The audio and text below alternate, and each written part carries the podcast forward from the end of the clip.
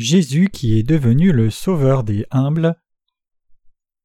Luc 1 versets 1 à 17 Puisque plusieurs ont entrepris de rédiger un récit des choses qui sont reçues parmi nous avec une pleine certitude, comme nous les ont transmises ceux qui, dès le commencement, ont été les témoins oculaires et les ministres de la parole, il m'a semblé bon à moi aussi, qui ai suivi exactement toutes choses depuis le commencement, très excellent Théophile, de te les écrire par ordre, afin que tu connaisses la certitude des choses dont tu as été instruit. Au jour d'Hérode, roi de Judée, il y avait un certain sacrificateur nommé Zacharie de la classe d'Abia, et sa femme était des filles d'Aaron, et son nom était Élisabeth, et ils étaient tous deux justes devant Dieu, marchant dans tous les commandements et dans toutes les ordonnances du Seigneur sans reproche. Et ils n'avaient pas d'enfants parce qu'Élisabeth était stérile, ils étaient tous deux fort avancés en âge. Or il arriva pendant qu'il exerçait la sacrificature devant Dieu dans l'ordre de sa classe, que selon la coutume de la sacrificature, le sort lui échut d'offrir le parfum en entrant dans le temple du Seigneur, et toute la multitude du peuple priait dehors, à l'heure du parfum, et un ange du Seigneur lui apparut se tenant au côté droit de l'autel du parfum. Et Zacharie le voyant fut troublé, et la crainte le saisit, et l'ange lui dit Ne crains pas, Zacharie, parce que tes supplications ont été exaucées, et ta femme Élisabeth t'enfantera un fils, et tu appelleras son nom Jean. Il sera pour toi un sujet de joie et d'allégresse, et plusieurs se réjouiront de sa naissance, car il sera grand devant le Seigneur, il ne boira ni vin ni cervoise, et il sera rempli de l'Esprit Saint déjà dès le ventre de sa mère, et il fera retourner plusieurs des fils d'Israël au Seigneur leur Dieu, et il ira devant lui dans l'esprit et la puissance d'Élie, pour faire retourner les cœurs des pères vers les enfants, et les désobéissants à la pensée des justes, pour préparer au Seigneur un peuple bien disposé. Luc, l'un des disciples de Jésus, était une personne qui a diffusé la parole du Seigneur et a laissé un récit des activités des apôtres en écrivant l'évangile de Luc et les actes des apôtres. Il a rapporté le ministère de Jésus et les enseignements dans l'évangile de Luc. Il rapporte en détail les œuvres que les apôtres de Jésus et les disciples ont fait par le Saint-Esprit après que Jésus soit remonté au ciel, parce qu'il voulait les laisser aux générations futures. Ainsi Luc était une personne qui avait un grand intérêt au fait de laisser des écrits sur les œuvres du Seigneur. Ses apôtres et disciples, il voulait clairement dire que Jésus est le Sauveur et toutes les œuvres que les apôtres ont accomplies par l'Esprit. Donc il a laissé tous ces faits en les rapportant méticuleusement par écrit. Il a écrit Il m'a semblé bon à moi aussi qui ai suivi exactement toutes choses depuis le commencement, très excellent Théophile, de te les écrire par ordre afin que tu connaisses la certitude des choses dont tu as été instruit. Il semble qu'il ait donné à un homme nommé Théophile, un homme en haute position parce qu'il le désigne comme très excellent, l'Évangile et la parole, mais il s'inquiétait beaucoup que les autres lecteurs puissent être suspicieux envers l'Évangile du Seigneur qu'il a donné à Théophile, et que quelqu'un plus tard ne se méprenne et ne le dégénère par une religion, doctrine ou dénomination. À un certain point, Beaucoup de disciples, y compris les apôtres Jean et Marc et le collecteur d'impôts Matthieu, ont rapporté l'évangile de Jésus-Christ dans le but de ce que je viens de dire.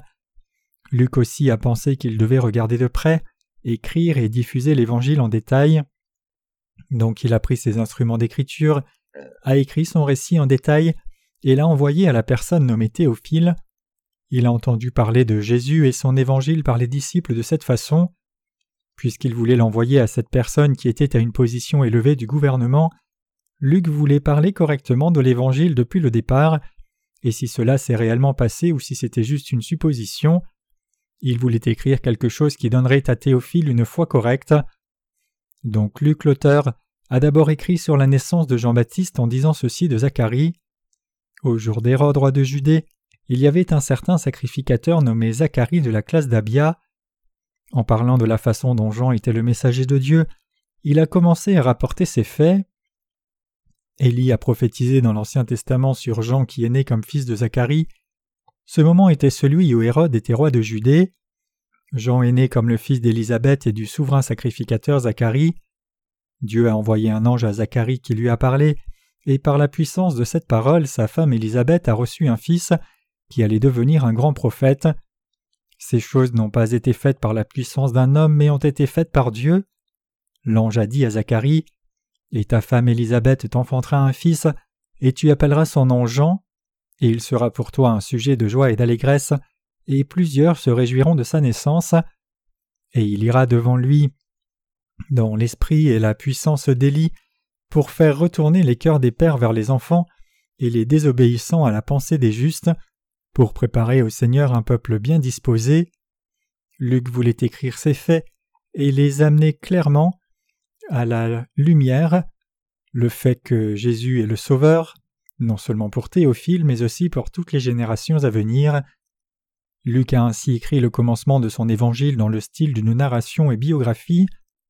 Si quelqu'un a l'intention d'écrire une biographie sur quelqu'un d'autre, il doit parler de l'arrière-plan et de l'histoire de la période, parler de la naissance de la personne ainsi que sa jeunesse et l'âge adulte, et parler de l'histoire de la famille qui dit qui sont ses parents. Luc a rapporté toutes ces parties dans le style d'une biographie. Nous pouvons aussi savoir en détail que le Sauveur Jésus-Christ est venu et comment il est venu par le récit biographique rapporté dans la Bible. Frères et sœurs, la nouvelle la plus heureuse pour l'humanité est certainement le fait que le Fils unique de Dieu est né sur la terre comme notre Sauveur, pour sauver les gens qui étaient assis dans les ténèbres et étaient pécheurs. Nous sommes nés d'abord pécheurs et sommes nés de nouveau par la parole de l'Évangile de Jésus-Christ. Nous avons ainsi été recréés comme le peuple de Dieu. Nous sommes nés une fois comme pécheurs du sein de notre mère, et ensuite nous sommes nés de nouveau de Dieu en tant que justes. Dieu a ainsi accompli l'œuvre de notre nouvelle naissance en tant que justes, en nous créant une fois sur la terre puis en nous recréant ensuite par sa parole. Le Seigneur qui est Dieu est venu sur la terre une fois pour accomplir cette œuvre. S'il y avait une chose qui soit une plus grande nouvelle sur la terre, ce serait le fait que Jésus qui est Dieu est venu dans le monde pour sauver toute l'humanité. Il y a plutôt beaucoup d'incidents qui arrivent dans ce monde et beaucoup de choses qui arrivent dans nos vies. Mais malgré cela, la plus grande nouvelle pour nous, c'est que Jésus-Christ est venu sur la terre pour nous sauver. C'est aussi la plus grande des joies pour nous. Jésus-Christ a pris un corps et est venu sur la terre une fois pour nous sauver, vous et moi, et tous les gens de ce monde. C'est réellement la plus grande des nouvelles, quelque chose dont nous devons nous rappeler et ne pas oublier, et quelque chose à quoi nous devrions réfléchir encore et encore. Donc comment Jésus-Christ est-il venu sur cette terre? Vers qui est-il venu? Moi, comme Luc, je voudrais aussi faire un récit de ces choses aujourd'hui. Je voudrais rendre grâce devant le Seigneur qui nous a sauvés du péché et a fait de nous le peuple de Dieu. Dieu a envoyé Jean-Baptiste sur la terre avant que Jésus-Christ ne vienne. Il a envoyé Jean-Baptiste puis a envoyé son Fils unique Jésus-Christ à travers Marie. Jésus-Christ qui est Dieu est né en passant par le corps de la Vierge Marie pour nous sauver. L'Esprit a prophétisé à l'avance par les lèvres de la Vierge Marie que Jésus-Christ allait venir sur cette terre en passant par son corps, et il a dit ce que Jésus allait faire après être venu sur la terre à l'avenir. Lisons Luc 1 versets 49 et 50. Car celui qui est puissant a fait de grandes choses pour moi et son nom est saint, et sa miséricorde est pour ceux qui le craignent de génération en génération. Le Seigneur du salut est venu dans ce monde, c'est Jésus-Christ. Il est dit et sa miséricorde est pour ceux qui le craignent de génération en génération. Frères et sœurs, Dieu a miséricorde de ceux qui le craignent et reconnaissant, il leur donne le salut de génération en génération. Dieu revêt le salut sur ceux qui le craignent. Jésus le Sauveur est venu dans ce monde et a dit qu'il sauverait tous ceux qui craindraient Dieu. Jésus, qui est le Sauveur de l'humanité, est venu sur la terre et a montré la force de son bras et à disperser les orgueilleux dans l'imagination de leur cœur. Frères et sœurs, cela signifie que Jésus le Sauveur est venu dans ce monde, a montré sa force, a dispersé les orgueilleux dans l'imagination de leur cœur, et a destitué les forts de leur trône. Il a élevé les humbles, comblé les affamés de bonnes choses, et renvoyé les riches à vide. Frères et sœurs, cela signifie que le Sauveur est venu dans ce monde, écarte ceux dans le monde qui sont orgueilleux dans leur cœur, ceux qui se confient dans la force du monde, et ceux qui se confient dans l'argent et ne craignent pas Dieu, et il les juge tous. La personne qui est venue dans ce monde pour devenir le Sauveur et le Seigneur, c'est notre Seigneur Jésus.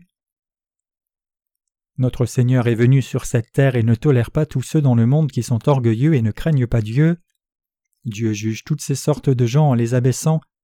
En réponse à ce que lui qui est devenu le Sauveur du monde a fait après qu'il soit venu, notre Seigneur n'ignore jamais ceux qui sont orgueilleux, juste parce qu'ils sont riches, ou qu'ils se prévalent de ne jamais devenir orphelins ou veuves. Dieu juge et condamne les gens qui se vantent d'eux-mêmes sans Dieu, ceux qui ne reconnaissent pas Dieu même s'ils sont ses créatures, et ceux qui disent qu'ils sont bien sans Dieu parce qu'ils sont riches en matériel et choses du monde. Alors pour qui Jésus-Christ est-il venu dans ce monde? Il est venu pour sauver ceux qui sont réellement pauvres et humbles, et ceux dont le cœur est doux. Cela signifie que le Seigneur qui est venu pour sauver ce monde est venu sauver les gens humbles du monde. Il est venu sauver les pauvres, ceux qui craignent Dieu et les humbles. Le Seigneur regarde avec pitié ceux qui considèrent les autres avec pitié, et il juge toujours ceux qui sont orgueilleux et ceux qui sont méchants. Jésus, qui est le Sauveur qui a sauvé ce monde, considère avec compassion ceux qui devraient être considérés ainsi, considère avec pitié ceux qui doivent être considérés avec pitié, et juge ceux qui ont besoin d'être jugés. Il est Jésus-Christ qui est venu sauver le monde. Frères et sœurs, croyez-vous que le Sauveur qui est venu dans le monde est Jésus-Christ? C'est vraiment une grâce étonnante qu'il soit venu sur la terre. Le Seigneur n'est pas venu pour sauver une ou deux personnes, il est venu sauver ce monde. Le Seigneur qui est venu sauver le monde est le Dieu de puissance. Il n'est pas venu nous sauver juste vous et moi, il est venu sauver tous les gens de ce monde. Jésus-Christ est la personne qui est venue sauver l'humanité qui était tombée dans les péchés de Satan et qui luttait. Il est venu sauver tous les gens du monde comme cela, mais il y a des gens qui ne croient pas en lui, il y a des gens qui ne reconnaissent pas Jésus-Christ, il y a des gens qui sont si fiers, mais la personne qui jugera ce genre de gens est aussi Jésus, il est Dieu, Jésus-Christ est notre Sauveur qui a fait de nous le peuple de Dieu en nous faisant naître de nouveau, et qui nous a sauvés personnellement, il est venu sur cette terre, et a fait toutes ces choses lui-même. Frères et sœurs, notre Seigneur est venu vers le cœur des gens qui sont pauvres et simples, et les gens qui sont humbles et savent comment craindre Dieu, et il est devenu leur sauveur. Jésus-Christ est né dans un petit village appelé Bethléem quand Hérode était le roi de Judée et qu'Auguste César était l'empereur de Rome. Il est né dans une étable poussiéreuse où des animaux demeuraient parce qu'il n'y avait pas de place à l'époque à l'auberge. Le Sauveur qui est venu pour sauver ce monde est né dans un endroit abaissé, une crèche où des animaux étaient nourris et dormaient. Cependant beaucoup de gens de l'époque, tout comme les gens aujourd'hui, n'étaient pas contents de Jésus-Christ. Ceux qui étaient fiers n'étaient particulièrement pas contents de lui et ne l'ont pas accepté comme leur sauveur. Ils ont jugé par les apparences extérieures Jésus-Christ, qui est venu sincèrement pour sauver leurs âmes du péché, et ils ne l'ont pas reçu. Frères et sœurs, comment Jésus-Christ a-t-il géré les gens qui étaient orgueilleux comme cela? Oui, il les a chassés. Jésus-Christ vient dans le cœur des humbles et devient leur sauveur. Le Seigneur vient vers les gens qui sont salis par le péché, n'ont rien de quoi se vanter, et attendent sincèrement le Sauveur qui considérera leur faiblesse. Il est venu sauver les gens de ce monde qui sont dans les liens, maltraités et n'ont pas d'espoir. Jésus-Christ ne vient jamais vers ceux qui sont riches en choses matérielles ou peuvent vivre sans Dieu parce qu'ils sont grands dans les choses de ce monde. Même si le Seigneur est venu vers eux, vers eux ils ne le reçoivent pas. Luc 2 dit que Jésus est né dans une étable parce qu'il n'y avait pas de place à l'auberge. Tout comme il n'est pas né dans un endroit brillant et magnifique, Jésus-Christ ne peut pas entrer dans le cœur des gens qui, à ses yeux, sont grands et riches en esprit. Il ne peut pas devenir leur sauveur. Jésus est venu comme le Seigneur de tous les gens du monde, mais ils ne l'acceptent pas comme leur sauveur et ils le rejettent. Donc Jésus-Christ est devenu le sauveur des gens qui sont particulièrement abaissés dans ce monde.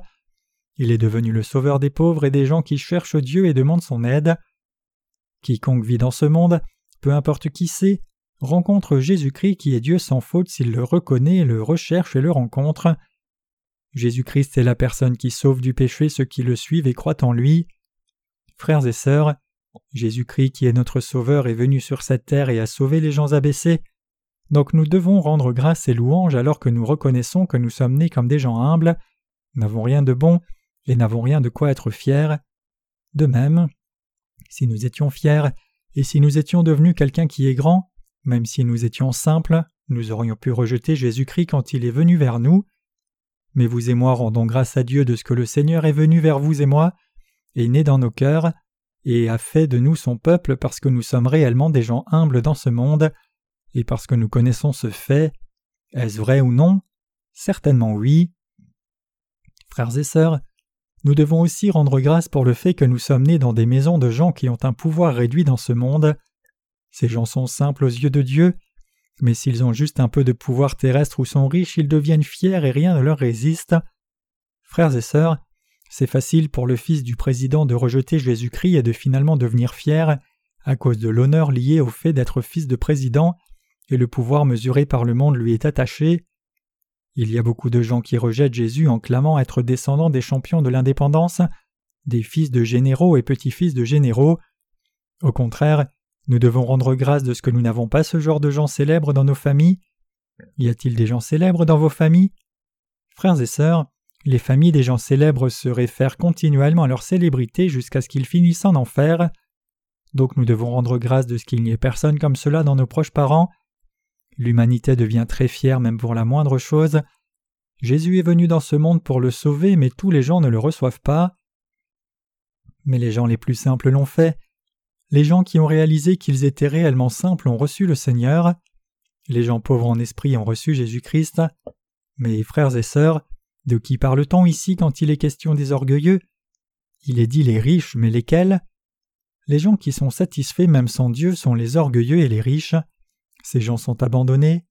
Frères et sœurs, pourrions-nous être satisfaits sans Dieu peu importe ce que nous aurions? Frères et sœurs, nous ne sommes pas riches, nous ne sommes rien si nous n'avons pas Dieu. Quand nous y pensons, nous ne sommes rien. Il semble que la vie soit merveilleuse et que quelque chose soit devenu important, mais une vie sans Dieu n'est réellement rien. Une vie qui n'a pas reçu la rémission des péchés est quelque chose qui n'a réellement absolument aucune valeur. Frères et sœurs, nous devons rendre grâce pour le salut du Seigneur, nous qui ne sommes réellement rien dans le monde. Il n'y a pas besoin d'être jaloux des choses vues dans le monde ou de penser que c'est important. Peu importe combien de choses du monde quelqu'un peut avoir, ce n'est finalement rien du tout. L'honneur du monde n'est rien, la richesse du monde n'est rien, les gens orgueilleux qui semblent avoir le monde entier ne sont rien, et la puissance du monde n'est rien. Frères et sœurs, les gens sont enorgueillis d'être élus une fois comme membre d'une assemblée provinciale. Le fils d'un député provincial est aussi enorgueilli. C'est même facile d'être fier de la force de devenir ne serait-ce que le fils du chef d'un bureau de village le chef de la subdivision d'un district de ville, ou le fils d'une association de voisins.